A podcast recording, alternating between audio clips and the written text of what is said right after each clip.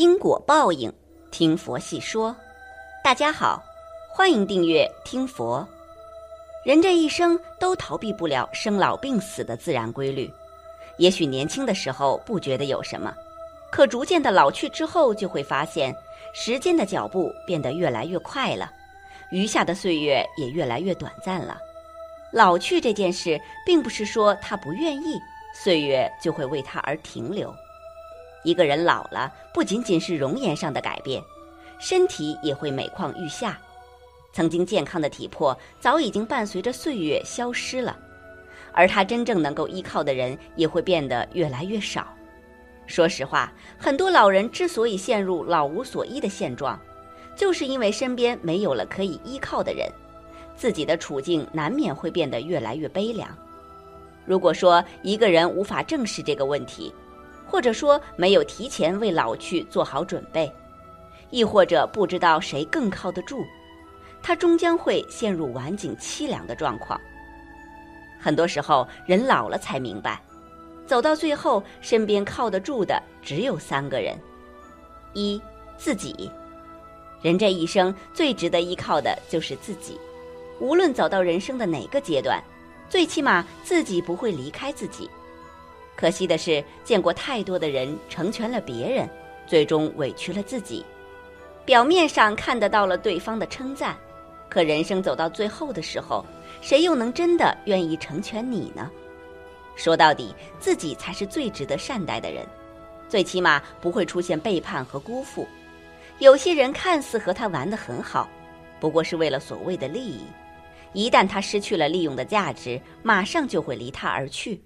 甚至给他的人生带来困扰和伤害，所以说，人生最值得依靠的人之一就是他自己，而且是任何人都无法比拟的存在。一定要善待自己，别等老了以后再追悔莫及。二，伴侣，人老了以后，除了自己最值得依靠之外，另外一个就是他的伴侣了。能够陪他走到现在的伴侣，肯定是值得信赖的。有些人可能觉得夫妻之间会随着岁月的流逝而变得貌合神离，但任何一份爱情都会逐渐的演变成亲情。况且彼此已经携手走过这么多年了，他眼中所谓的貌合神离，不过是他站在中年人的角度去分析。其实对于老年伴侣来讲，在一起就是一种依靠。人生步入晚年之后，最害怕的就是伴侣的离开。因为彼此都是对方最起码的依靠，一旦对方离开了，就真的只剩下自己一个人了。谁不想有一个人陪在自己的身边呢？况且这是任何人也取代不了的，除了他自己之外，没有任何人比伴侣更值得依靠了。所以说，好好珍惜当下的生活，尤其是要善待自己的伴侣，在携手同行的岁月里，感受生活的美好与幸福吧。三子女，有句老话讲得好，养儿防老。其实放到现在的生活中，儿女都是一样可以防老的，都能在他晚年的时候起到一定的作用。可能有些人觉得养儿不能防老，其实这也不过是一小部分家庭，大多数中华儿女还是很孝顺的。就算自己的家境不好，最起码能够做到善待父母，有多大力使多大力。子女和父母之间的恩情还是值得人们去依靠和信赖的。虽说人这一生更应该依靠自己和伴侣，但子女也未尝不是一个好的选择。尤其是在以上两种选择的基础上，子女也能承担一些责任。在《论语为政》中，子夏问孝，子曰：“色难。”就是说，子女很难做到对父母和颜悦色，做到了便是一种孝顺。其实现在孝顺的子女有很多，虽然很难达到极致的孝顺，但最起码等他老了以后，子女也是能够依靠的存在。人这一生，等他老了以后，一定要明白，他所能依靠的只有这三个人。当然了，最为关键的依靠还是他自己。毕竟人到晚年之后，很容易陷入孤独的境遇，唯有学会通过自身去陶冶情操，保持健康。他的晚年才能够真正的幸福下去。除此之外，他还可以依靠的就是伴侣和子女了，但也不过是一种辅助的作用。若是把别人当成了最关键的依靠，其实就是把自己的晚年交到了别人的手中。这种选择终究是有风险的。所以说，人老了以后别太糊涂，一定要学会依靠自己，以及善待身边的伴侣和子女。唯有如此，他的余生才能变得更美好。很多中老年人会在步入晚年后放飞自我，拾起自己的小性子。与生活了一辈子的老伴儿吵架、分居，甚至闹着要离婚，这些做法是非常不可取的。其实，不管一个人一生多么辉煌，他人生最后的存折是老伴儿。哈佛大学有一项著名的格兰特研究，该实验历时七十六年，跟踪调查了二百六十八人的一生，最后发现，幸福人生的最关键因素不是财富，不是名望，而是伴侣。一个人对待伴侣的态度，决定了他的生活品质。正如奥斯瓦尔德说：“善待你的枕边人，才是幸福人生的精髓。”对于自己的伴侣，一定要认清楚以下几点：一、漠视枕边人是一个人最大的愚蠢。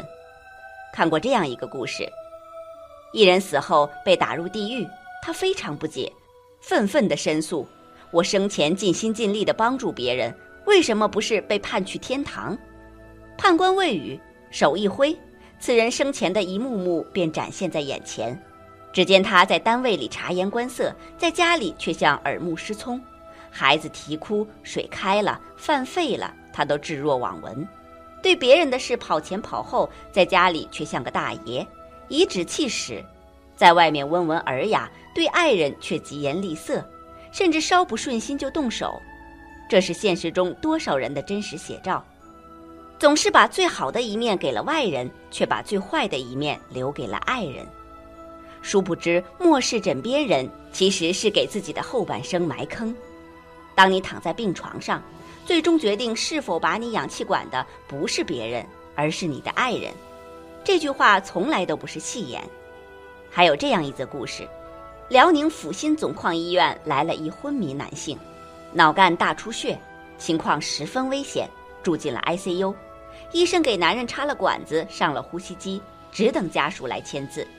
老婆来之后，考虑了几分钟，结果就说了俩字儿：“拔管。”众人目瞪口呆。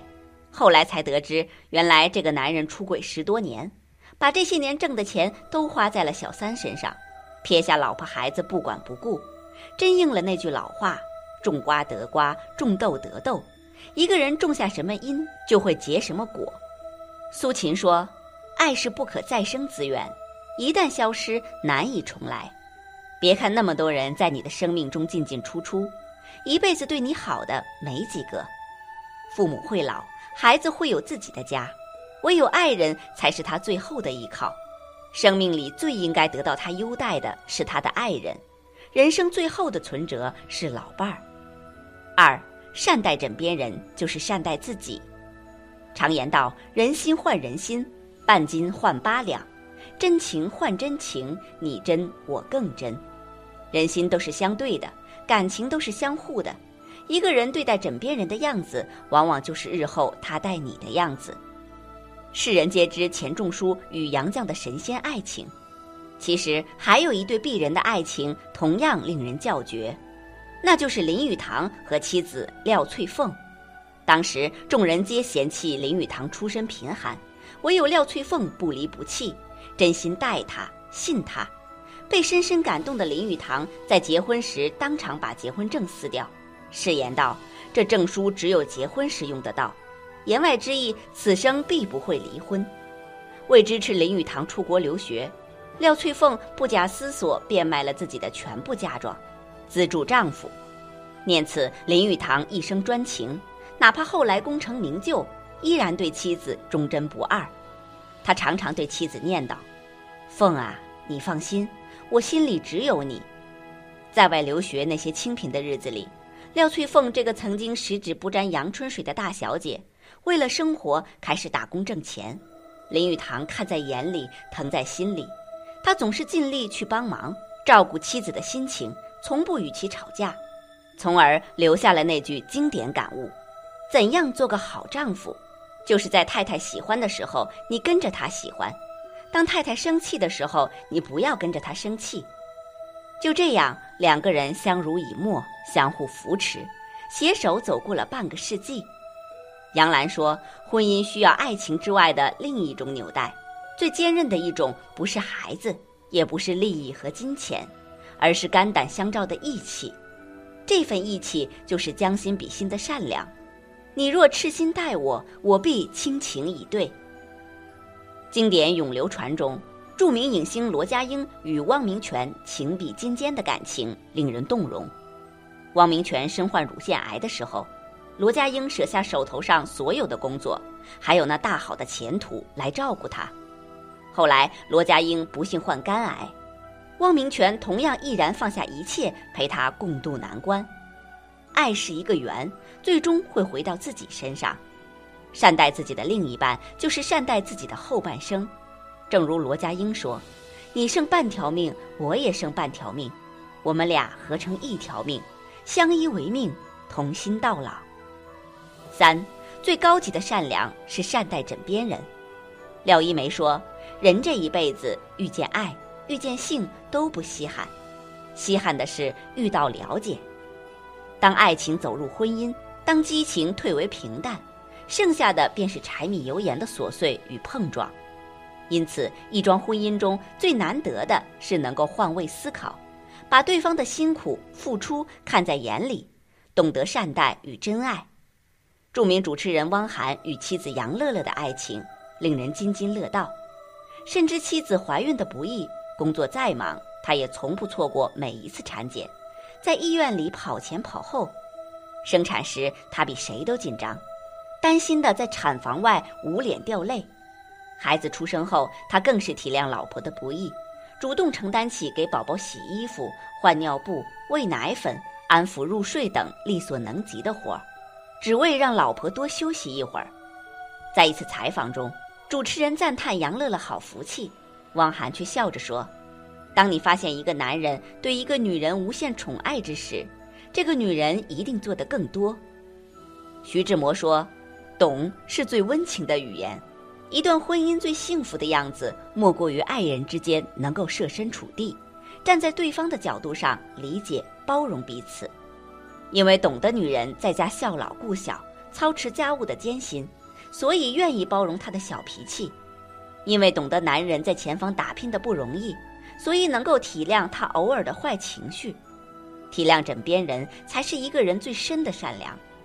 一个女人最好的嫁妆，莫过于一颗体贴温暖的心；一个男人最好的聘礼，莫过于一生的迁就与疼爱。在茫茫人海中相遇、相知、相守，无论谁都不会一帆风顺。只有一颗舍得付出、懂得感恩的心，才能拥有一生的爱和幸福。本期节目到这里就结束了。想看更多精彩内容，记得订阅点赞，我们下期不见不散。